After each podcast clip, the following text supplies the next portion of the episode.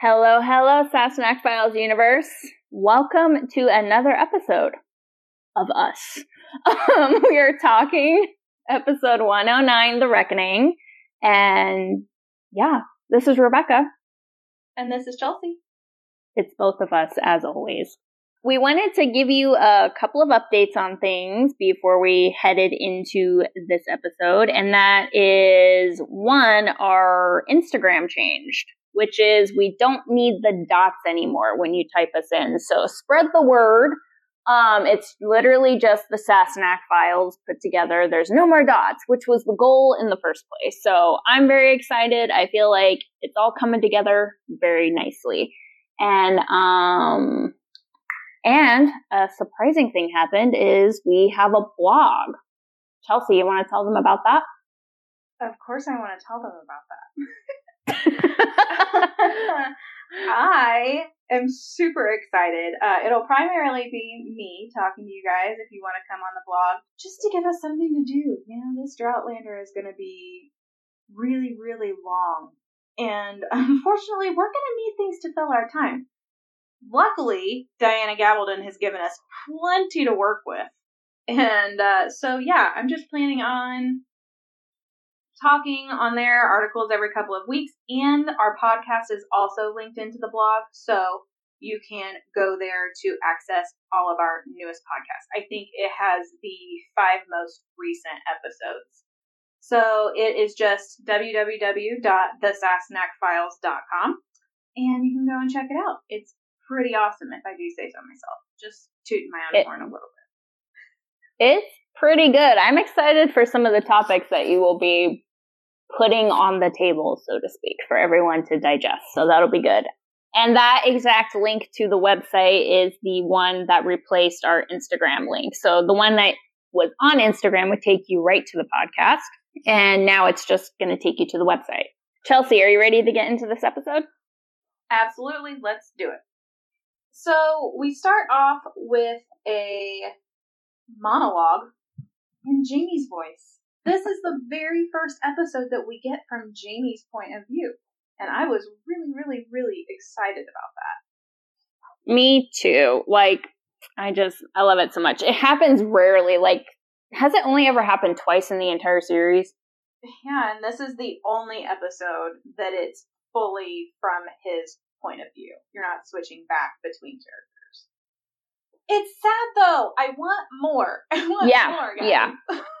it's cool that we finally got from his perspective because we are always in Claire's head so much, which I guess makes sense because the book is written from her point of view, but I just loved getting it from him and we got to get in his head a bit and see kind of how like I loved being in his thought process because he really does think a lot as a character. Like he really is sitting there and we do get to see where he's at and what's going on before we find out how he got to Claire. So like that was pretty smart on the TV show's part.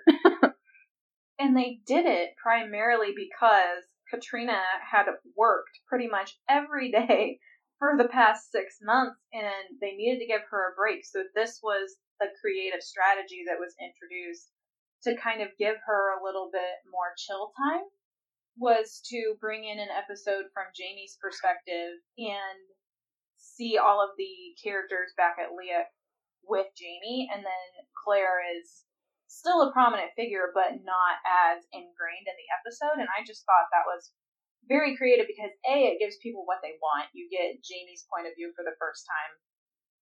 And you also give your lead actress, who's literally worked her ass off for the past six months, a little bit of a reprieve. So there's this hmm. monologue, and it is very similar to the monologue that we got in the very first episode from Claire's perspective. And I just thought it was so cool that they did this. But they start out the same and then they're completely different. Like they have the same cadence and pattern, but the words are different. And I just, I really just, all the parallels, guys. Where he's standing, he's at the water and he's tossing the rock on onto the water and we see a figure behind him. I just thought the whole thing was interesting. I wish I had written down word for word what he had said he's talking about what it means to be a man. Like, what does that look like? You know, and how he became one, I guess, in essence. I love how he words things. And all of those shots in that sequence were absolutely gorgeous. The waterfall, everything, just. Mm. Even how they blurred out the figure behind him and stuff was just, that was good stuff. yeah, so you don't know exactly what you're getting into. Yeah, you're like, hmm, but you saw that it's a blonde, so you're like, who is this person? What just happened? it really would have been Please. a twist of fate if it had not been Laoghaire, because everybody's like, oh, I bet it's Laoghaire. Yeah, like who the fuck's this other blonde? How many women have you kissed? we flip back in time. So in both sides now, we had progressed all the way up to where Jamie appears in the window. Well, then yep. we rewind, and the first thing that we see that's actual episode footage is Jamie and all of the guys meeting this guy, Horrocks. And we find out that Blackjack Randall is actually the, the guy that shot the guy that Jamie is accused of shooting. Didn't surprise me one bit. No, and here's the thing Ned is such a nincompoop. You would think for a lawyer he wouldn't have said something as stupid as Blackjack. Do we really believe him, a captain, could do that to one of his men? I'm like, you're not an idiot. I was kind of shocked that Dougal was like, dude, like, are you with us, Jamie? Like, are you present? And I'm like, no, his wife literally almost just got raped and said she can take care of herself. So, like, how is he supposed to be feeling right now? Dougal, like, come on. Back to the whole Horrocks thing. Jamie's right. Like, he can't use Blackjack Randall's name. Nobody's gonna believe him. So it's like he's so put in this position, it sucks. And Horrocks is like, well, I gave you a name. My work here is done. Just in the two minutes of screen time it gets, I'm like, I really don't like you already.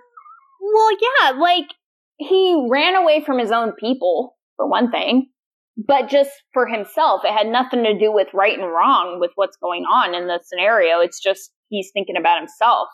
And they're all like, we don't care that you left them. We just need the information that you're trying to tell us. And then I'm surprised Horrocks had the guts to even throw the alcohol to Dougal like that. I was like, bro, you just, you have a bunch of Scotsmen around you. Do you want to die?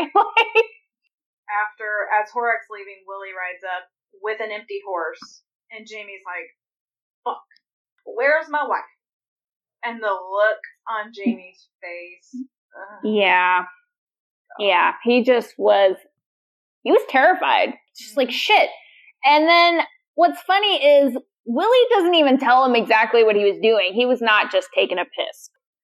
Let's get down was... to brass tacks and talk about the important things. Willie was I mean, doing a number two, not taking a piss, guys.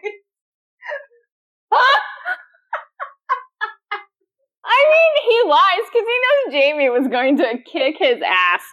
Um, and then the music starts going, and Jamie's off with along with the other men, and then that's when the theme song comes on, and then the title card. How did you feel Brilliant. about that title card? Yes, brilliant title card. I it was loved it. It was a great way to show we are getting with we. that sounded bad. We're with Jamie. Hell yes. I loved the title card because it was just another thing that put in our face that we're in Jamie's head this episode. We are with him the whole time. So, and I loved seeing what it was like to put on a kilt actually, not just because he looks nice with his legs, but like genuinely, I thought that that was pretty cool to see him put it on and then just get his whole get up going. That was really awesome. You're right. That title card is just another. Okay, this episode is from Jamie's perspective. In case we haven't got the clue yet from the voiceover and the entire first scene of the episode being just Jamie and the guys, now we get the title card with him putting on his kilt. And all of this combined kind of signals okay, this is going to be different. This is this is a different type of episode. I loved, like you said, seeing him put on the kilt and the whole process of it and just getting ready and stuff. You don't even see his face. I mean, it could be a body double for all you know, but it's not a body double.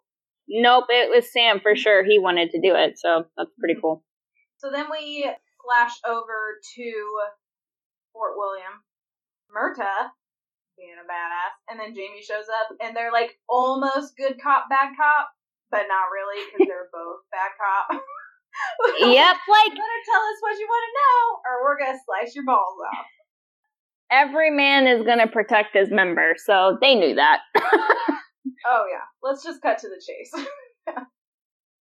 we will cut your balls off. Tell us where she's at. I just through this entire sequence, all I kept thinking was, Jamie is such a badass. And when he takes the gun from that guy on the battlement of the fort and smacks him across the face with the butt of the musket, honestly, the first thought that came into my head was, that looks like a soldier move. Like it's his training as a soldier because Jamie was a soldier over in France. I kept paying attention to the music. I just thought the music was so good during this whole moment, him trying to get her and just, he literally was going to do anything to get his wife safe. And it was kind of cool how he was hiding underneath his kilt before they get into the um, fort and everything. Like, I just thought, man, kilts are awesome.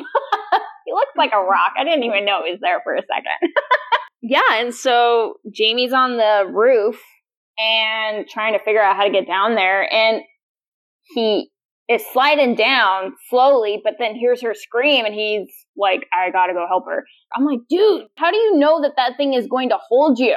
Oh my yeah, god. One tug um, on this rickety looking wooden arm is not going to tell you whether it's going to support your entire body weight. I'm sorry. But he took the leap yeah, and it worked out for him, just like him pretending his gun was filled with a bullet. Like, oh my god. You know, his heart had to be going like a jackknife. He was like, oh my god, oh my god, oh my god.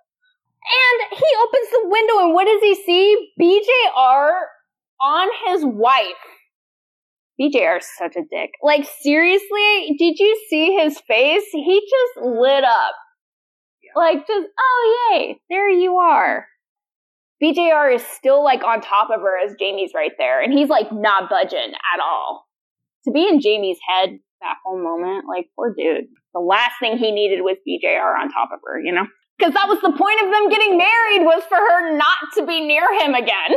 My whole thought was Claire looks so relieved to see Jamie, but also you can see the change in her face really quickly. It's like, oh my god, Jamie's here, but then it's like, oh my god, Jamie's here. Shit. Because she knows what that means for him. Like she's glad that he's there and that he's gonna try to save her, but at the same time, like he's spent the past how many months trying to avoid Blackjack and he's literally climbed into the lion's den to save her and she she knows the repercussions. Even if they make it out of here, it's it's gonna be ugly. Yeah. Do you think she had maybe in her head stuff about like, oh, I tried to get away from him, and now we're gonna have to talk about this eventually? I don't think that it was, but I just thought that just now. No, I I don't think so. There were a couple of really great. I mean, anytime that Blackjack's on screen, you get these really just such sadistic undertone comments.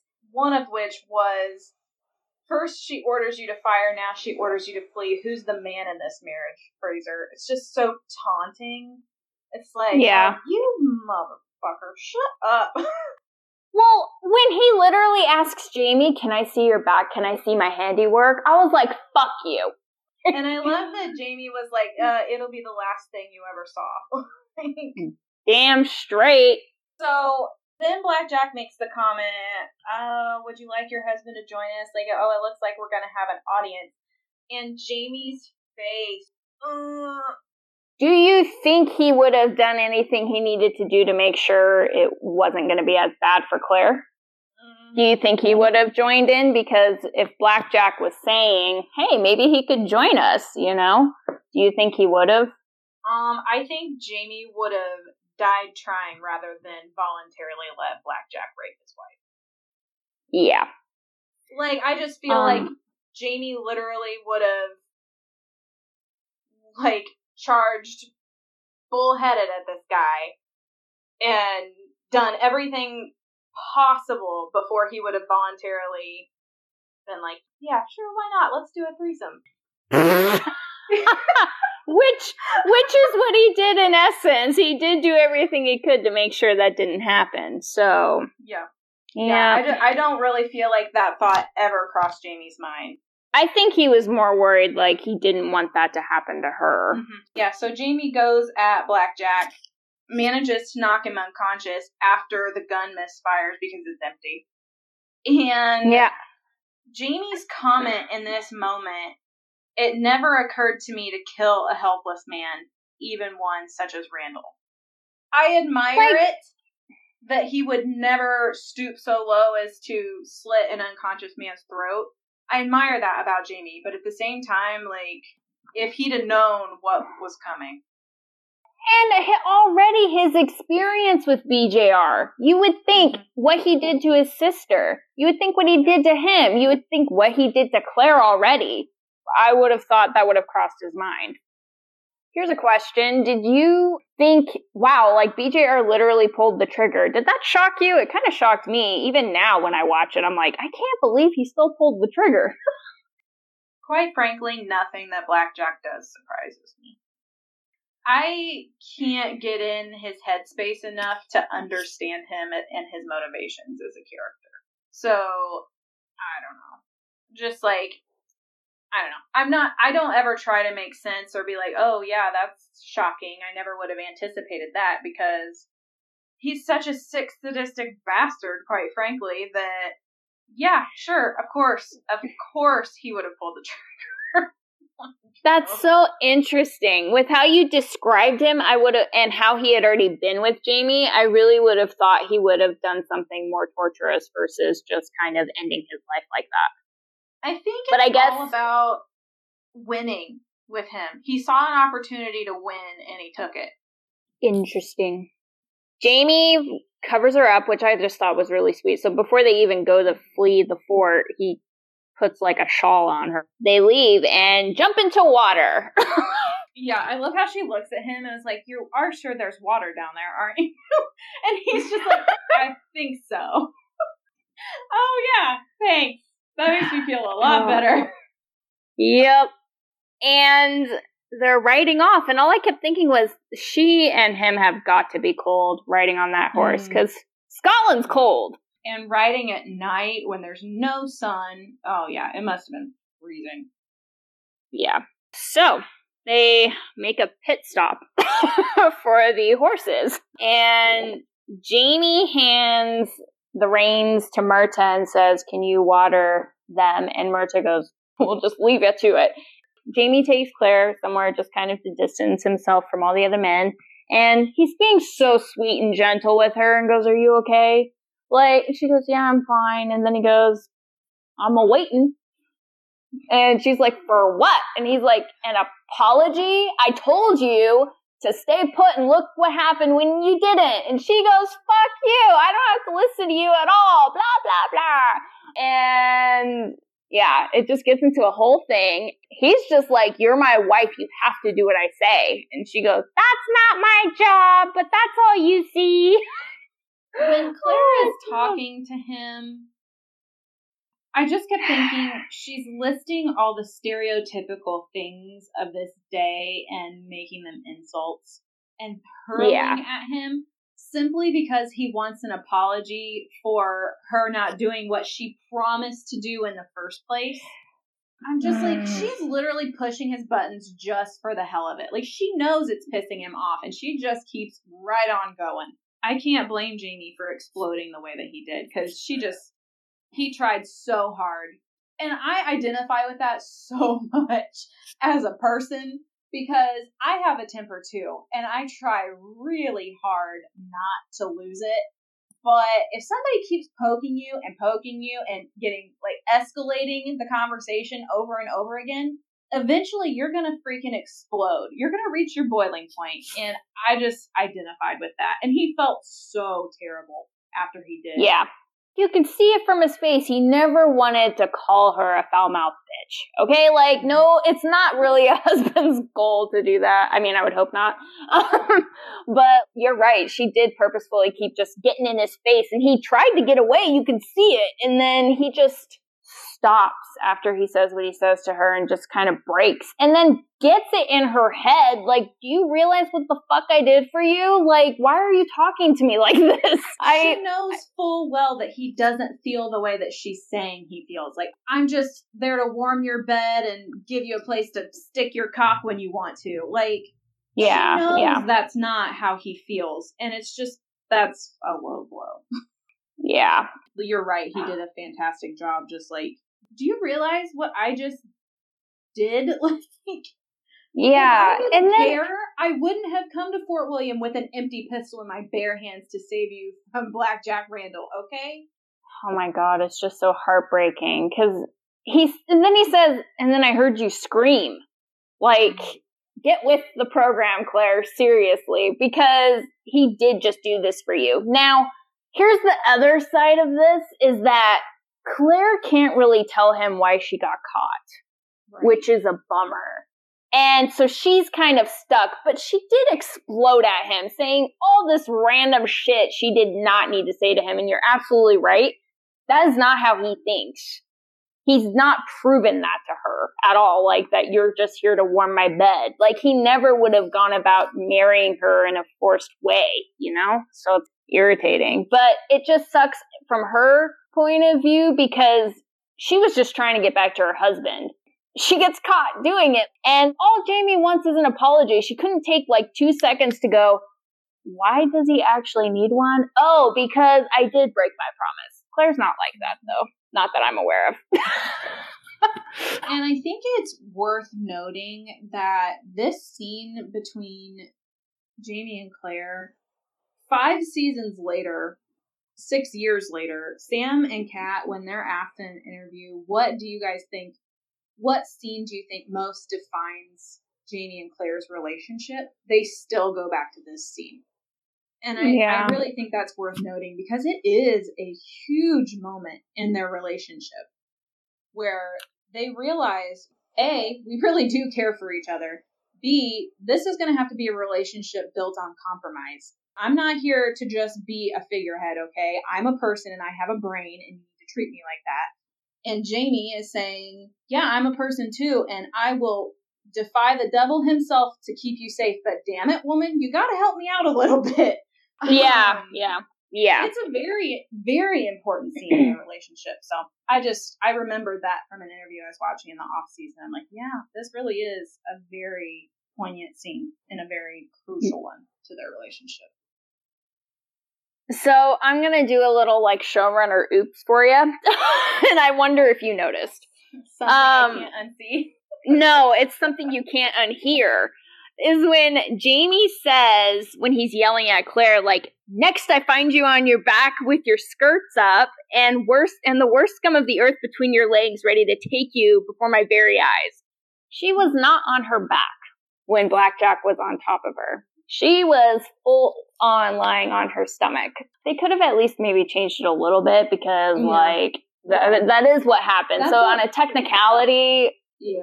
That's yeah. a line straight from the book, isn't it? Yeah. I get why they kept it in there because it is a book line, but it's still like to the viewer, you're like, wait a minute. Maybe he was mm-hmm. saying it in the heat of the moment because he just was so like blah, but like, it is a book line. Jamie really does actually believe she needs to listen to him.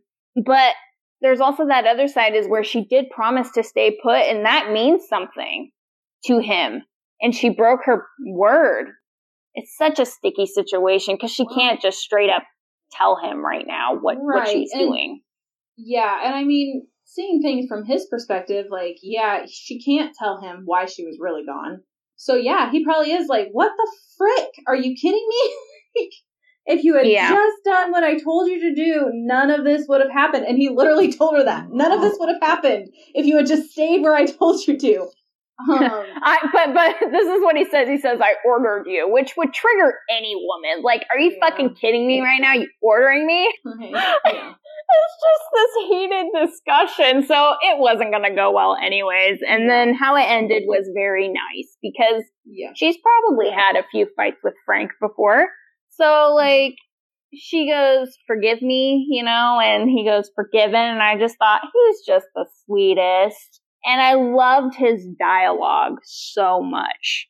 He says, "She asked forgiveness and I gave it. But the truth is, I'd forgiven everything she'd done and everything she could do long before that day. For me, that was no choice. For me, that was falling in love. That's great. And such wisdom for someone so young. So he's very emotionally intelligent and gets it. I he is, but I also think that much like the monologue at the beginning of Sassenach, this is older Jamie telling this story. Because Oh. whenever you they're heading back to Leoch, he says, "Justice done, problem solved." But I had precious little experience as a husband, you know, and basically that today, this day and age, I never would have had such naive expectations. So I feel like it's older Jamie telling the story. Which is so funny because I wondered that this round, listening to the first sequence where we hear his voice. I just went, is this older Jamie? So I think that that's pretty cool. I never really thought of that until watching it last night. Okay. So they get to the tavern and all the guys are completely ignoring Claire, which don't even get me started on that shit. like, fuck you, babies. God. And Jamie sees this happening and he just keeps side eyeing everybody. He's like, oh, damn it. Yep. He knows what's up. He doesn't necessarily agree with their behavior, but he knows why they're acting the way that they are. Yep. Because she's trying to talk to them. Like, I Mhm. could understand the men being upset if it was for the right reason, but they're upset because she hasn't been spanked yet. I think they're upset because she put them all in danger and they had to go and save her ass. That's why they're upset. It's just that in order for them to get past it, there needs to be some sort of justice involved, and that's where that comes in. I think is their mindset. Not that I agree with it. They're being completely childish in how they're acting. When Jamie gets up to the bedroom, I feel like he does a really good job of trying to explain look, it's justice. It's not. Yeah. You know, he tries to have a dialogue with her instead of like, this is how it's going to be. Get on the floor and lift your shift. Yeah, like he sees this isn't normal for her, so he's gonna like try and talk to her and just go, This is why this is about to happen. And she's like, I already said I was going to listen to you every time you tell me something, so this doesn't need to happen. And he's just like, That's just it, Claire. I don't think you really understand until like you really get it. So he's just like, I'm, I'm not sure I believe you because. Well, and he's speaking from experience. That's the funny thing. He's like, I can tell you from personal experience that a good hiding makes you understand things in a different light. And he's like, trust me, I've been there. I was thinking more so like his personal experience with her not keeping her word to listen. Oh no, Which is- he has definitely had experiences where he's had a belt taken to his rear end or his back. No, yeah. Uh-huh. No, I know. Yeah. Do you think the show did a disservice to the situation? It was almost like it was funny. And I think that more has to do with like it being from Jamie's point of view versus being Claire's point of view. I never thought of it that way, but I I think the music didn't help. I will be honest Mhm. about that. I think Yeah. the music was too upbeat and I was kind of I remember when I first saw this episode, I laughed because I'm just one of those people that laughs when something like shocks me and it's uncomfortable sometimes. Like I'm just like I will laugh because this is some crazy shit. And when I saw this, I went, "Is this really happening right now?" I could not stop laughing. I'm not gonna lie about it. I still laugh during the whole beforehand banter with them, like her throwing stuff at him and him ducking and like all of that. Yeah. Still makes me laugh. because it's funny. I'm sorry, but like it is. It's funny. And um she literally sh- chucked something at his face. Like it hit him. so yeah. I don't think the music helped. I think the music still kind of bugs me every time I watch it. I'm like, why did you guys do that? They they tried it without music and they tried it cutting it differently and stuff and like having a screening with people that have experienced domestic abuse and they said that it was too triggering for them. So I just struggle back and forth because it is a serious topic, but at the same time, they're trying to get a point across that for Claire, yes, this is a very serious thing that's going on and she doesn't agree with it at all. But for Jamie, it's another day in the life of a 18th century husband.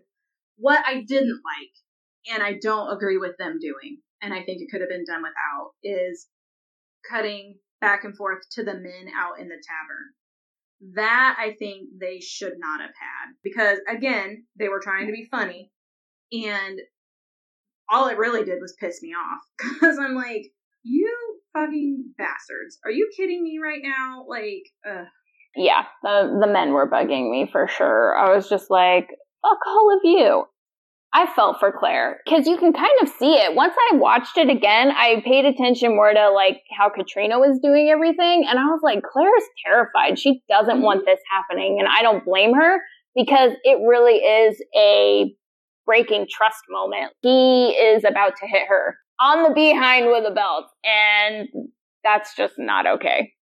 I really do get that he's just doing this because that is the mindset back then. But like in my mind, it doesn't matter what time period you're in. It's just not okay. And whoever said it was all right to do that needs to go think about what they did because, and it was obviously a man because women didn't have rights. But like to say anything, yeah. I highly doubt a woman was like, "Hey, we should spank right. the wives," you know, to get them in line. you know? Yeah. It I just, just hit yeah. me just now when you were saying that. It's like, yeah, your perspective on things is literally what Claire was thinking. It's like, okay, this was never okay. Like, why is this a thing? Totally. That's what's going through her head. She's like, are you freaking kidding me? But at the same time, not to lend credence to the actual act of it or anything, but it wasn't a double standard type thing. Like this kind of punishment was given to the men as well as the women. It was just that the women were viewed as their husband's responsibility. Unfortunately, the responsibility of dispersing punishment went to husbands. So I feel like it also adds a whole other layer to it because we are seeing a husband take a belt to his wife and it's viewed more as a domestic thing. But I also feel like women were treated like dirt anyway, so this mm-hmm. is where it's kind of a bit more bothersome is that women were just treated like shit. That's where I take a lot of issue with it. And that's why I respect Jamie Jamie and Claire's relationship so much in later years, and even from, basically from this episode onward, is that it's a very consensual, actual marriage. It's not a husband making decisions for his wife. Jamie mm-hmm. always takes into account what Claire wants or thinks from this episode on. And I think that's where his monologue comes in. When you take all of this into account, that's when you become a man. It's fitting that this kind of situation happened in this episode because he's right. Once you learn that a marriage is about compromise and working together as a team and understanding where the other person is coming from, that's when you're an adult and you're fully capable of taking on the world at that point. What I love is that this is before Jamie knows she's from the future. He mm-hmm. decided to make this decision to break tradition, to say, I will never raise my hand to you again because I see this broke trust and put a strain on us. And I don't want that. I actually want us to be together. I want us to be a relationship. I don't want this anymore. I don't want us to live apart. But he would have totally done that if that's what she wanted. He wanted to be with her. And for him to have gotten on his knee and say, if I ever were to raise my hand to you again, may this dagger pierce my heart. Like, holy fuck, he meant that. this is Jamie, like Jamie that wouldn't swear fealty to his uncle, who doesn't have responsibilities to anybody. He's getting on his knees and swearing loyalty to his wife in a time when women were property. You didn't do that. And he's literally saying, I'm giving my life to you. I, seriously, if this moment did not happen, I would have a problem with Jamie. I don't care about the rest of the stuff. I mean, yes, there's one thing in particular that happens later that I was like, holy fuck.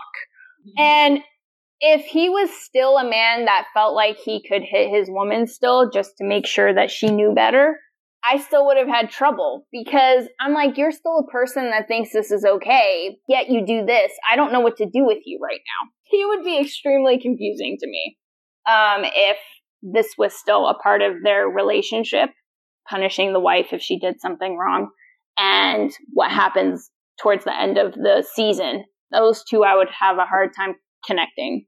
Again, I super appreciate that he decided to do something that was totally against what he had been told and what he knew, which is hard for anybody. Like, this is all I knew, and I don't know how to do this. I just know I don't want what I'm having with you, Claire, which is this disconnect.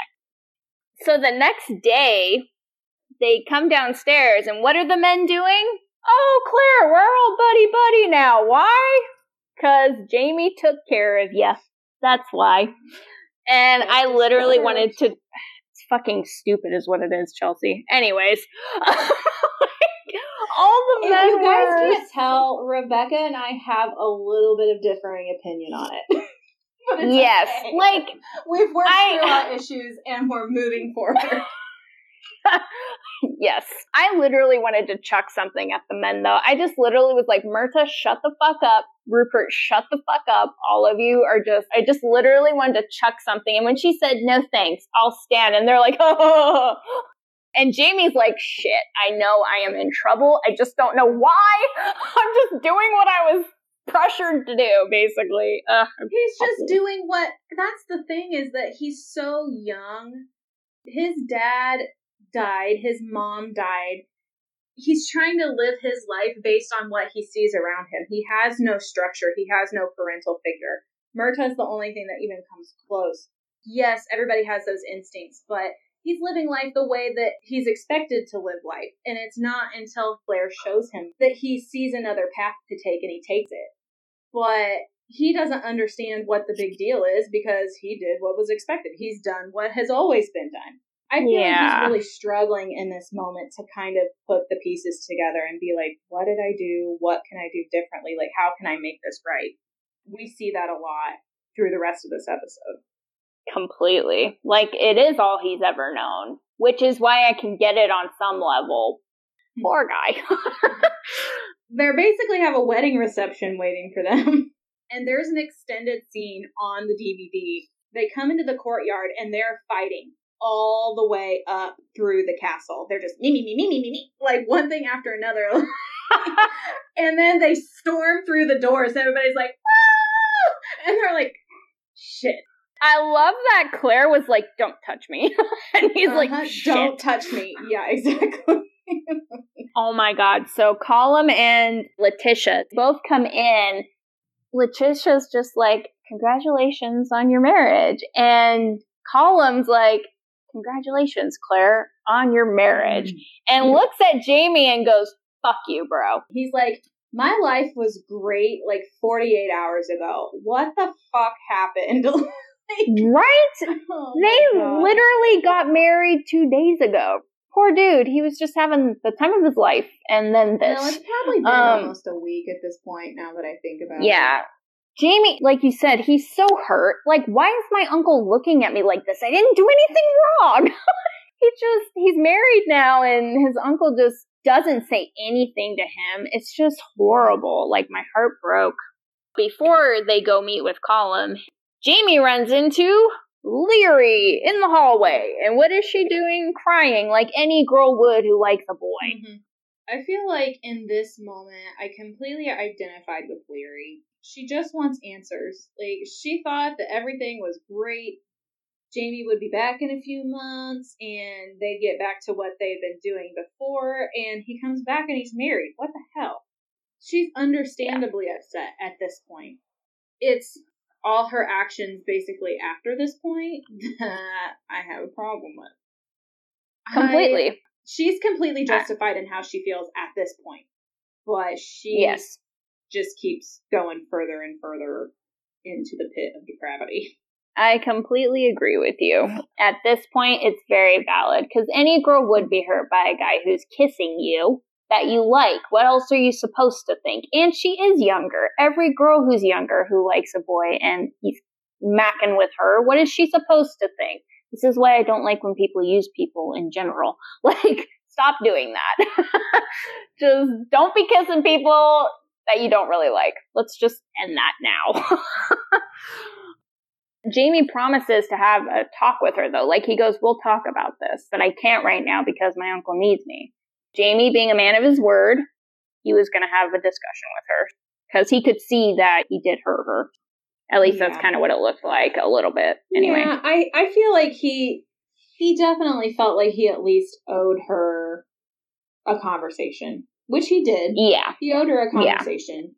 But yeah. at the same time, like Laoghaire's behavior beyond this point is acting like it's Jamie or Claire's fault. What happened?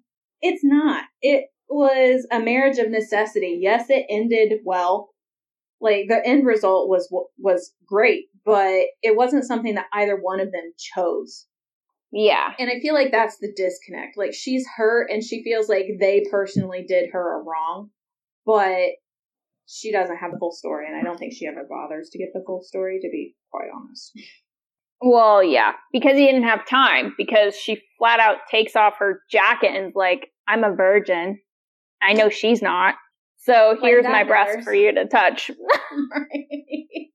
and he's like, uh, there's a boob there for me to touch. What uh, do you say? What do you say?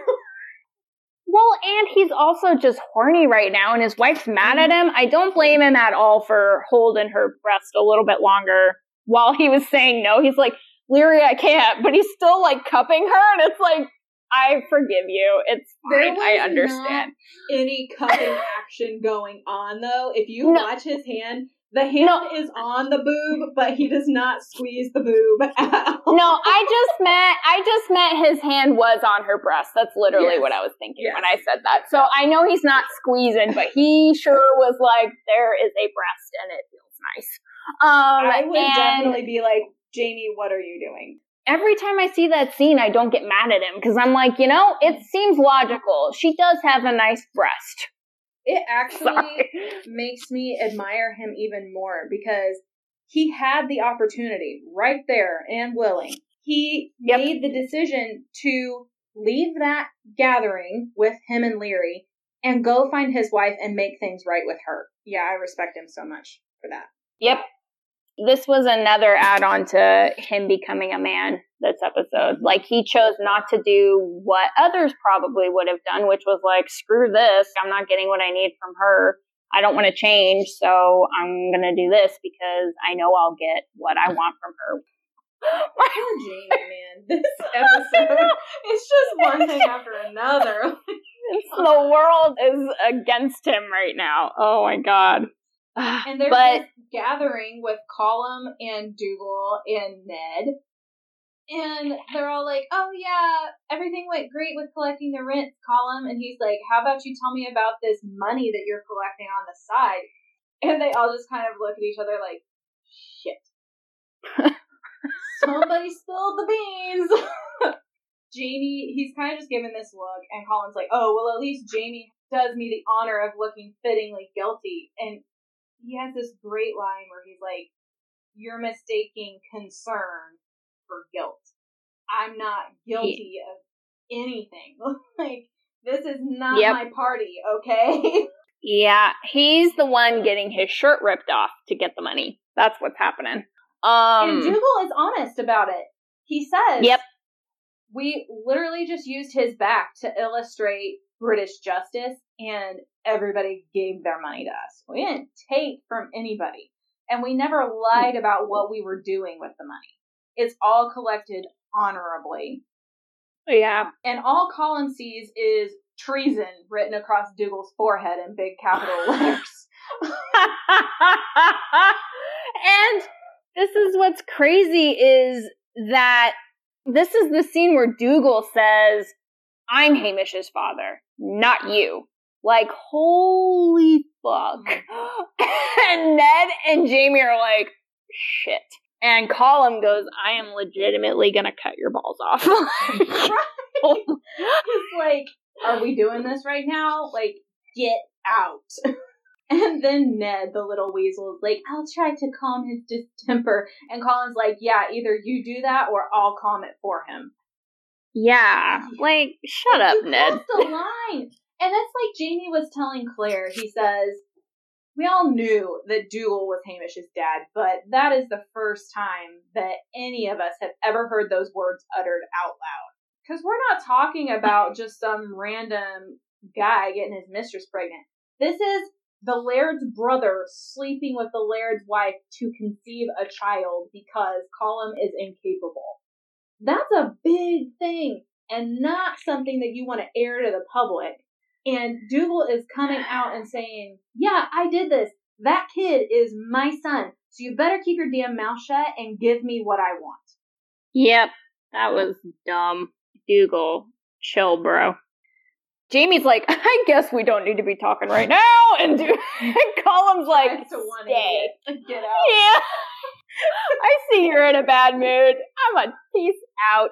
But we get well, a and then chance to see why Colum treated Jamie the way that he did earlier in Yep. the hall. yep, Which I'm really glad that they put this in because we find Yep. out that Colum wants Jamie to succeed him as the Laird of the Mackenzie clan when he dies. Normally it would go Mhm. to Dougal because Hamish is too young, but Colum knows full well that Dougal's going to freaking drive the clan into the ground because he's so rash in his judgment, and he's a Jacobite. Colum knows how this is going to end, okay? He doesn't want that for his clan. So he's throwing his weight and his support behind Jamie. And now Jamie has gone and married an English woman. The the one and only thing he could have done to completely wipe all support from every other member of the clan. he married a Sassenach.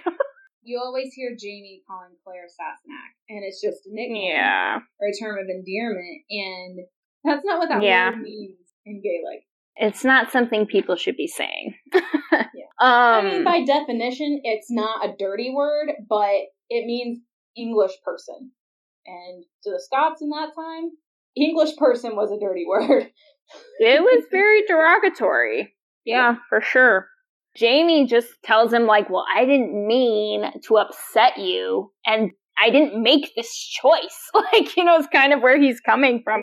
So Jamie is telling Claire all this, which I kind of find this scene funny because this is, I guess, what married people do. I've never been married before, but even if they're mad at their spouse, they still have conversations like this about other things. And Claire's just listening while she's making the bed, and Jamie's processing, and he's thinking, oh, we're good now. And she goes, no, we ain't. Go sleep somewhere else. And he's like, fuck it. I think he literally said the equivalent of sweet dreams or something like that, like have a good night or something. In like, a bad really don't know attitude? How adorable. In a bad attitude. Yeah, yeah, he literally did. He's like, well, I hope you get a good night's sleep or something like that. like, fuck you. so the next scene is tense because Rupert's like, this is Mackenzie business, Fraser, like that thing. And I was like, shit. Mm-hmm. And then Dougal shows up and he's like, I thought we were all going to go hunting. Yeah, Dougal's like, I'm over talking about this. Let's go hunt some stag. I just, poor Willie, you know, it was his first time Yeah. on the rent party and he was just trying to be a good citizen and report back to his laird. and he stepped in some shit. Yep. And then Murtagh and, And- Jamie are having a pee and having a good conversation, as is Outlander tradition. to kiss and talk. Right. Important scenes that start out with peeing on something. Have you noticed how much of a pattern this is? Because I Actually, no, I haven't. there's well, it happens in season four, and it happens here, and it happens at some other time. Season yeah. four. Claire takes a pee in the bucket, and then Angus shows up. You know when she's trying to like yeah. talk about the stones and stuff. But that's so funny. Oh, another pee moment. Season two. Um, oh yeah, yeah, yeah. That's the one yep, I was thinking. Yep. Of. Yep. Yep. Yes. Good so, times. peeing while things are happening is like a Outlander pattern, okay? it's a tradition. it needs to it's happen. tradition. Yeah. So Murtagh and Jamie are taking a pee and they're talking about how I don't really see how any of this matters anyway because there's not any Jacobite army and all the brothers are accomplishing is driving a wedge through the clan because one half is siding with Dougal, and one half is siding with Colum. And Murtagh is going through this whole thing. Well, we should just pick up and leave before this gets ugly. And Jamie, always the considerate one, is like, What about my wife? Like, clearly you're not married. and Murtagh's like, Well, just leave her then. He's like, What? I'm not leaving my wife.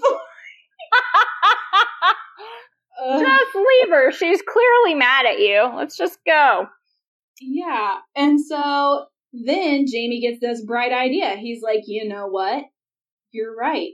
This shouldn't be a big deal. I'm going to go talk to Colum. And this leads into this whole conversation. And all I kept thinking during this conversation was this is why Colum thinks Jamie would be a good leader of the clan.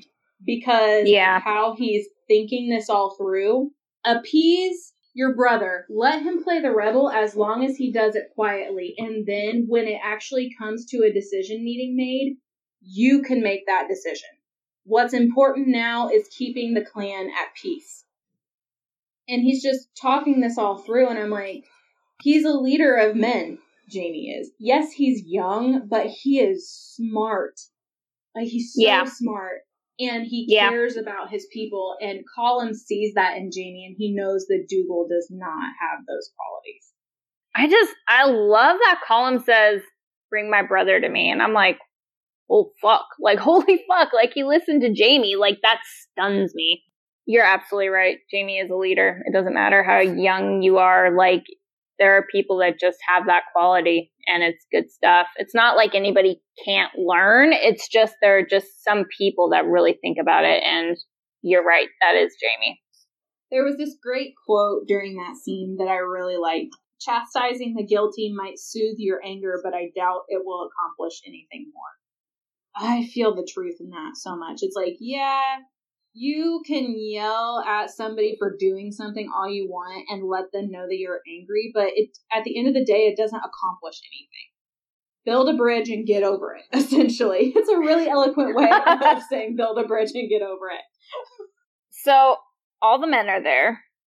Colum, Jamie, Dougal, and Ned. And Colum is just standing there, back turned. And Dougal, the dumbass that he is, says, are we to stand here all day or is there a purpose to this summons?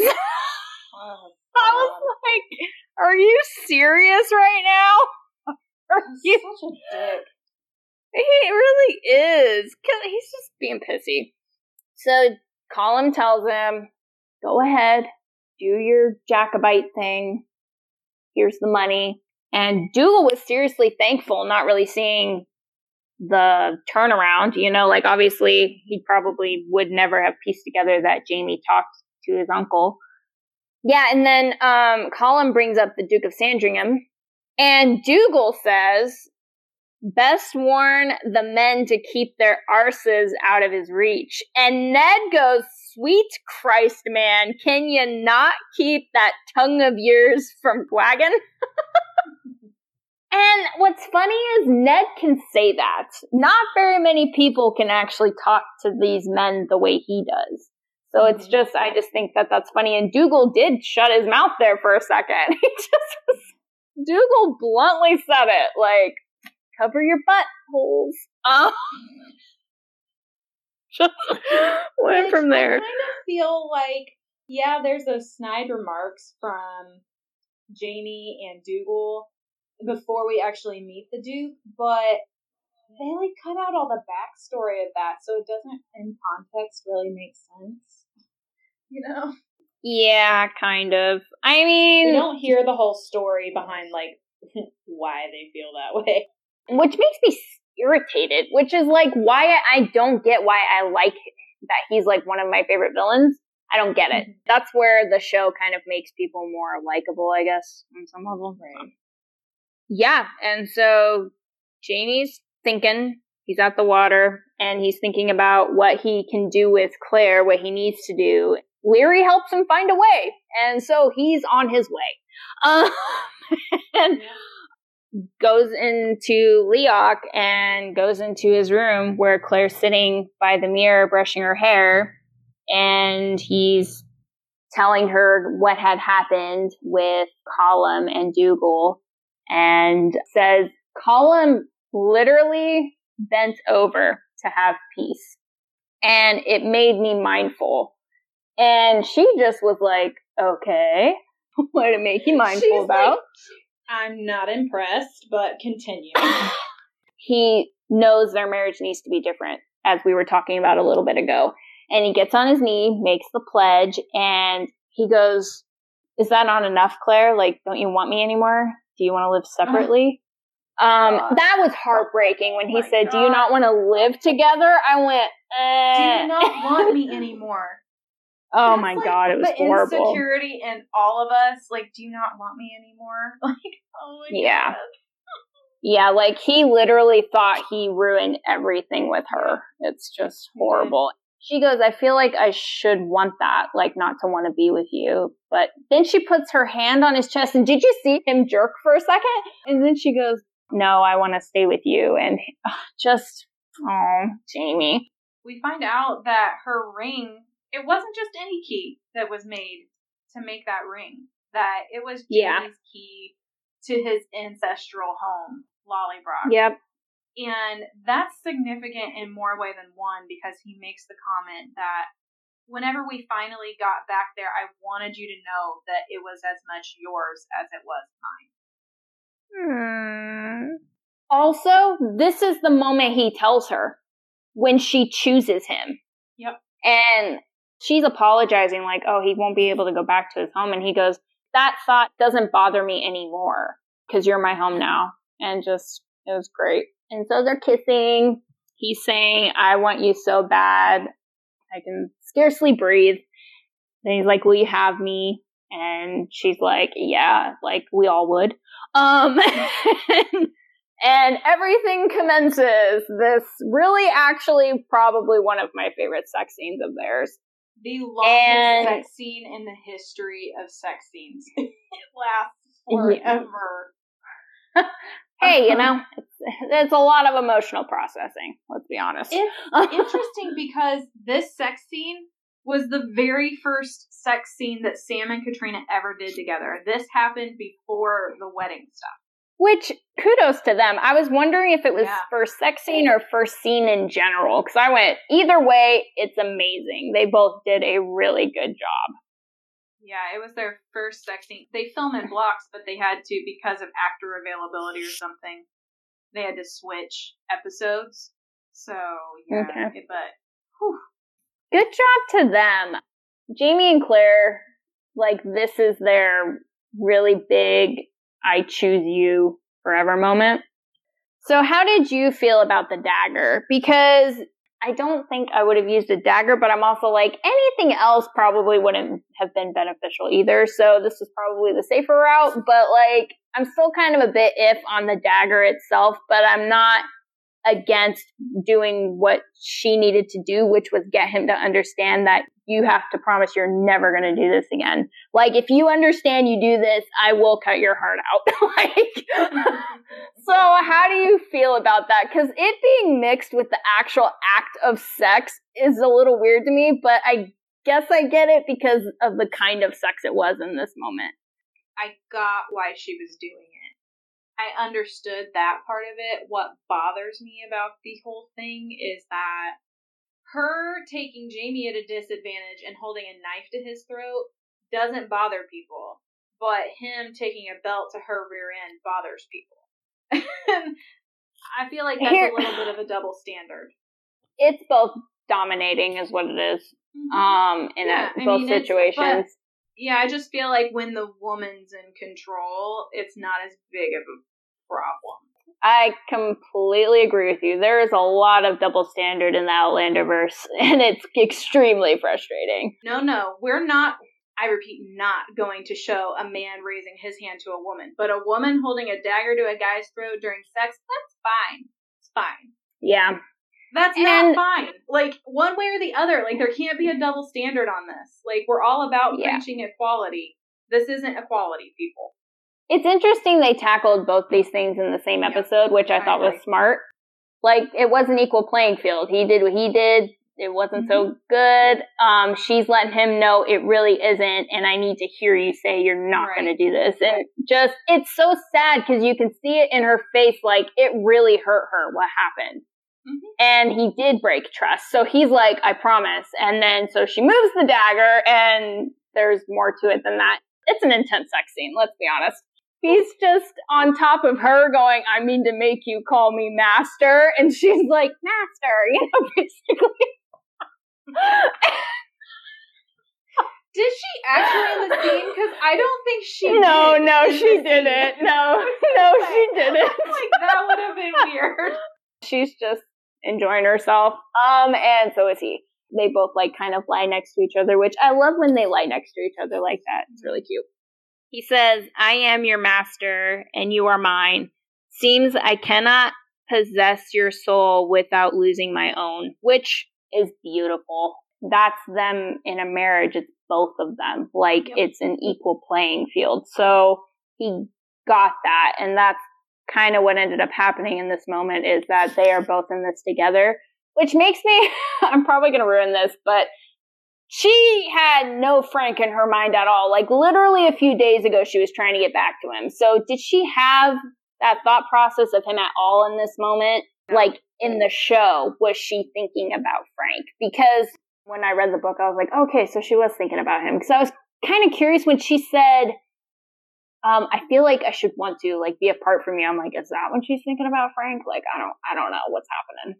I think that It's- they made a conscious choice to make the conclusion of this episode about Jamie and Claire and leave Frank out. Totally. Because this really is the episode where they decide to move forward as a couple. She would have been well within her rights to say, no, I want to live separately. And then guess what?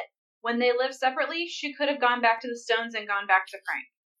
See, this is where I feel for Claire a little bit because this would be so hard. Like, what do you do with that? And then she was probably feeling some guilt. Like, I want to be with this other guy here.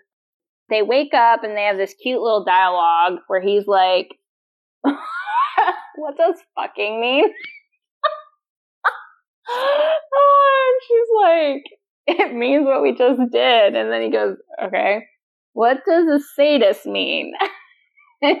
she tells him it means someone who gets pleasure, sexual pleasure from hurting someone. He says, Well, you don't flatter me over much, but I can't fault your observations. like, yeah, it's not exactly the most flattering compliment I've ever received, but it's true. So he goes like macking with her because he's hungry. He's like, No, I'm really hungry. Yeah, and he goes, You meant food. I'll get you some. like, what a sweet guy. him this little nod, like, Yeah, I did. He goes to grab his kilt, and then Claire finds something underneath her bed, which is like a witchy thing. And she goes, Who would have put that there? And Jamie goes, Laoghaire. And that's how the episode ends. How did you feel about that, ending on the note of Laoghaire? I thought that it was fitting considering what happens at the end of next week's episode. Yeah, it wasn't a Um, bad ending. It's just, I know some people didn't like it at all, and I'm like, I don't understand what the problem is. I feel like they needed it to set up what happens. If they had just Yeah. ended it on Jamie and Claire laying on the floor being cute and cuddly together, there wouldn't have been a time to explain. There wouldn't have been that catalyst to the story, I guess. Yeah, it would have been a little like choppy. So yeah, that ends our discussion on the reckoning. We made it. But before we go on to the next part, we have best performance, favorite quote, and yummy moment to talk about. Chelsea, did you want to go first? Sure. Let's just skip right to the yummy moment. I was Yes, ma'am. that probably the moment that got me going was during the sex scene when they roll over and Jamie's on top and he lets out this little chuckle and says, "I am your master." I was like, "Oh my god, you!" You're so funny. You're so cute. Damn sexy is he Um, is. Cute does not begin to describe him. That is one attractive half of his butt showing. What about you? What You was know- your yummy moment? I didn't really have an intensely yum moment for this episode, which is interesting. But I will say what kind of got me like a little bit Jamie saying, I want you, Claire. I want you so much I can scarcely breathe. But mostly when he said, Will you have me? I was like, Yes, I will. that. yes, I will. So, what about best performance? Has to be hands down Sam Heughan. Nice. Oh, That's my same, but I also do have the honorable mention of Caitriona because I really do think she did good with when she was in the scenes that she was in. So kudos to both of them. But yes, I completely agree with you. What about your favorite quote? It's so hard to choose. I don't really think I had a favorite quote. I actually really love his line when he says, She asked forgiveness and I gave it. But the truth is, I'd forgiven everything she'd done and everything she could do long before that day. For me, that was no choice. For me, that was falling in love. Like, I just, I love that line. What about you? In the monologue, when he says, Every day, every man has a choice between right and wrong, between love and hate, sometimes between life and death. And the sum of those choices becomes your life. I really like that one. Because it's so true. That's all your life is. It's a series of choices. And what you decide to make of those choices forms what is left at the end of your life. That's the path that you've taken up until this point. It's all these choices. It's a very eloquent way of putting that. Yep. He is very wisdomous, Sir Jamie. Okay, so that brings us to the end of our conversation on the reckoning. And we're going to do something a little bit different this week. So, normally this would be the section of our show where we do the Sassenach Files recommends. However, we got some exciting news during the break of our episode analysis. There's going to be a new show coming out on Starz that is put together by Graham McTavish and Sam Heughan called Men in Kilts. And we wanted to take a minute to talk to you guys about how excited we are for this show. So, first off, let's point out to those that might not have come full circle on this. This is the project that Sam and Graham have been working on forever that was previously known as Clanlands. And it was originally going to be a podcast. And then it kind of turned into this thing. They're like, you know what? Let's just take like five cameras and a couple drones out along with us on our adventures and see where it leads us. And lo and behold, where it led them was Starz picking up this show and giving us something to watch during Droughtlander. And I am pretty excited about it. My only thing is that they changed the name. That's my kind of if on that is that like why do y'all need to change the name?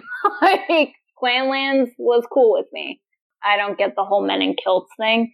The name still doesn't 100% sit well, but since Graham and Sam are pro saying it, I will get comfortable. what about you? I agree. I don't think they needed to change the name. I think they did it because they're under this notion. Their market is for women and they think that the idea of men in kilts is sexy. First of all, me and Rebecca cleared up in our first episode that we prefer pants. Secondly, Clanlands flows better. It just sounds better. It's easier to say than men in kilts. And it also covers the basis of what the show is. It's not about two men in kilts. Like the whole trailer, we see them, it's one at a time that they're wearing a kilt for one thing that we've seen, and they are mostly wearing pants. So it's like you should say two men with pants, if anything. So like, and swords, okay? Like, goodness sakes. I think that it was a, a, misguided attempt to draw in people. I think that Clanlands would have been just as alluring as Men in Kilts. I almost feel like it devalues the project in a way because they're yep. making it a sex appeal thing instead of a hey, this is an educational travel show. That's what the show is about. It's not about guys in kilts. Like it's not a kilt fashion show, okay? yeah. Exactly. Also, it's Graham and Sam's project thing. Just let it be what it is. Like, why did you need to do that? That doesn't make sense. Because let's be honest, we're all going to watch because it's both of them. But also, we do love Scotland and we want to see what they want to tell us, which is exciting because we want to know more about the land too and the people. But don't let us dissing the title deter you because we're for sure going to be watching it. Like I said, it'll give us something fun to watch during Droughtlander that'll kind of get us back to Scotland in a lot of ways. And what I'm really impressed with is that this is Sam's baby. He put up the money to do this. He produced and directed it. That's impressive in and of itself. And I'm really excited to see like see him stretch his legs because I know he's capable of so much more. He's a fantastic writer. He's writing a book, which I'm also super excited about. really um, excited about it. Yeah, so I'm excited more than anything to see something that Sam created from the ground up because I know that as much as he loves acting, there are other portions of the industry that he also enjoys. So I'm excited for that. Me too. And we just found out this week that Sam is going to be in this movie whenever it gets made. It's called Sir Malcolm's List. The book comes out on Audible in like a month or two, and I'm really excited to listen to it. What I read in an article, what I caught the blip of it was that it's a mixture of Emma and an ideal husband. So for those of you who don't know, Emma is written by Jane Austen and An Ideal Husband is written by Oscar Wilde. And I am super excited because I think both are fantastic writers. It just makes me excited because it's supposed to be this romantic comedy and it's something really new that Sam is going to be in. And I don't think he's the main guy in it, he's but not. like, it, no, he's not. But like, which sucks. But you know what? He's going to be in a movie, damn it. And you know what he's going to be wearing? Darcy shit, man. Mr. Darcy clothing. I am so excited for this, Chelsea. she can't stop talking about it, ladies and gentlemen excited, Chelsea. He's gonna be in Mr. Darcy clothes. every day, every day. I'm really happy. We're really excited for all of Sam's upcoming projects. Can't wait to hear what the rest of the cast is going to be up to. I saw that Rick Rankin got a new camera and he was showing some of his images that he recently had made into prints on social media. And oh my god, guys, he is such a talented photographer. Like it is yeah. nuts. And it's so funny that people ask him what he does when he takes pictures and everything. And he's like, why don't you just go on YouTube? But he goes, you guys really want to hear from me? And I'm like, Richard, quit doing that. Just talk to us. It's okay. We want to hear from you. That's where they're probably going to get it. They don't want to go on YouTube. They want to hear Richard Rankin talk because they like your pictures and everybody's different everyone's got a different process and there's something that he could say that could make it make sense for someone. I agree with you. I, he's a great photographer and every one of them has all these random talents. It's just great. And I love that Caitriona has this book club that she's doing on Instagram, like one book a month, and she goes on there live and talks about the book that they just read. So I just think that that's pretty cool. And another exciting thing that's coming out is Tim Downie and David Berry's podcast is going to be dropping soon. Woot woot! Also, very excited about that. Lots of stuff to keep us busy during Droughtlander, guys. You just have to get on social media and follow all these people, and they will let you know when it is available. Also entertain you. Oh my God. Tim Downie is freaking, oh no, I backtracked that. Sorry, Tim, you've been trumped by Stephen Cree. Okay. He just realized he could do filters on his Instagram stories. I can't wait. All right, guys. So, as always, you can find us on Instagram and Facebook. And now you can just search the Sassenach Files for all of your Sassenach Files social media needs. Also, you can check out our blog, as we mentioned at the beginning. It's www.thesassenachfiles.com. And you can find us on all kinds of platforms, pretty much anywhere that you listen to podcasts Castbox, iTunes, Spotify, Google Podcasts, and we're on Podbean as well. I think that about covers it. So make sure to join us next time where we are going to talk 110 by the pricking of my thumbs. Until then, guys, you have a good week and we will chat at you later. Toodaloo!